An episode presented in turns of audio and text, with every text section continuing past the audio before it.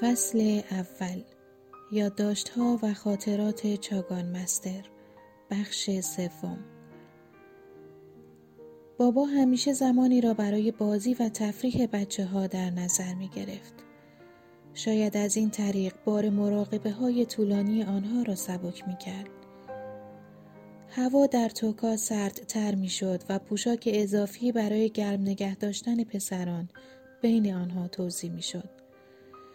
روز بعد چهارشنبه هجدهم مهر ماه بعد از انجام مراقبه و حمام کردن بابا پسران را به دور خود جمع کرد و دوباره با قاطعیت از آنها پرسید که چه می‌خواهند. چابیر گفت که خدا می‌خواهد. بقیه بچه ها گفتند که عشق می‌خواهند. بابا گفت شما می‌گویید عشق اما می‌دانید معنای آن چیست؟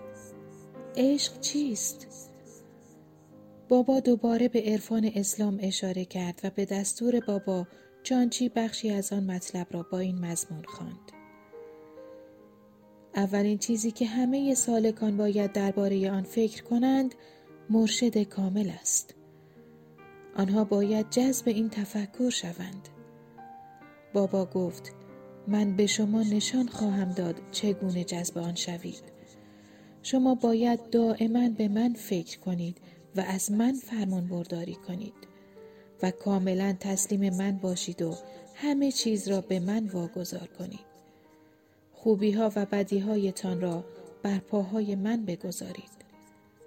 بابا ادامه داد که آنها باید همیشه در پی خوشنودی گروه باشند و مهمتر از همه این است که در انجام این کار نباید از گروه انتظاری داشته باشند. نبایست بگویند که خدا می‌خواهم، راه طریقت می‌خواهم، قدرت می‌خواهم و غیره. نه تنها نباید آنها را از من بخواهید بلکه حتی نباید به آن فکر کنید. بابا داستانی از کلیان نقل کرد. کلیان سرسپرده راماس سوامی و عاشق او بود. با اشاره به اینکه کلیان به مدت سیزده سال از گروه یا مرشد خود چیزی نخواسته بود. یک بار رامداس به طور خودمانی از او پرسید که آیا خدا را می‌خواهی؟ کلیان پاسخ داد خدا یا چیز دیگری نمی‌خواهد. فقط می‌خواهد با رامداس باشد. بابا گفت با این روش کلیان به تدریج همچون مرشدش شد. این عشق است.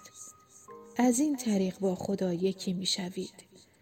اولین و مهمترین شرط اطاعت از مرشد است.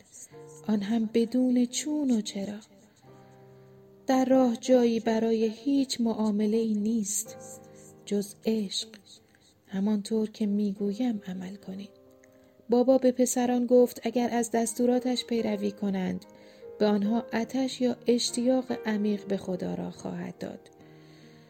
بابا در مورد سوالی که یکی از پسرها در مورد ماهیت این اتش پرسید گفت این قابل توضیح نیست باید تجربه شود بابا در توضیح این مطلب ادامه داد که اتش باعث می شود فرد احساس کند که مانند ماهی از آب بیرون افتاده تقلا می کند. بابا فرمود فرد بی نهایت احساس بدبختی می کند و فکر می کند تمام بدنش می سوزد. اما در عین حال مسرت عظیمی را هم تجربه می کند. در پایان روز نامه ای از جیمز تیتوس که تنها پسر مسیحی در پرمشرام بود را دریافت کرد. جیمز از بابا خواسته بود تا او را به خانهاش بفرستد. و نوشته بود من دیگر بزرگ شدم نگران من نباشید. لطفا مرا به خانه هم بفرستید. بابا به جیمز گفت دائما به من فکر کن. یک روز پیروز می شوی.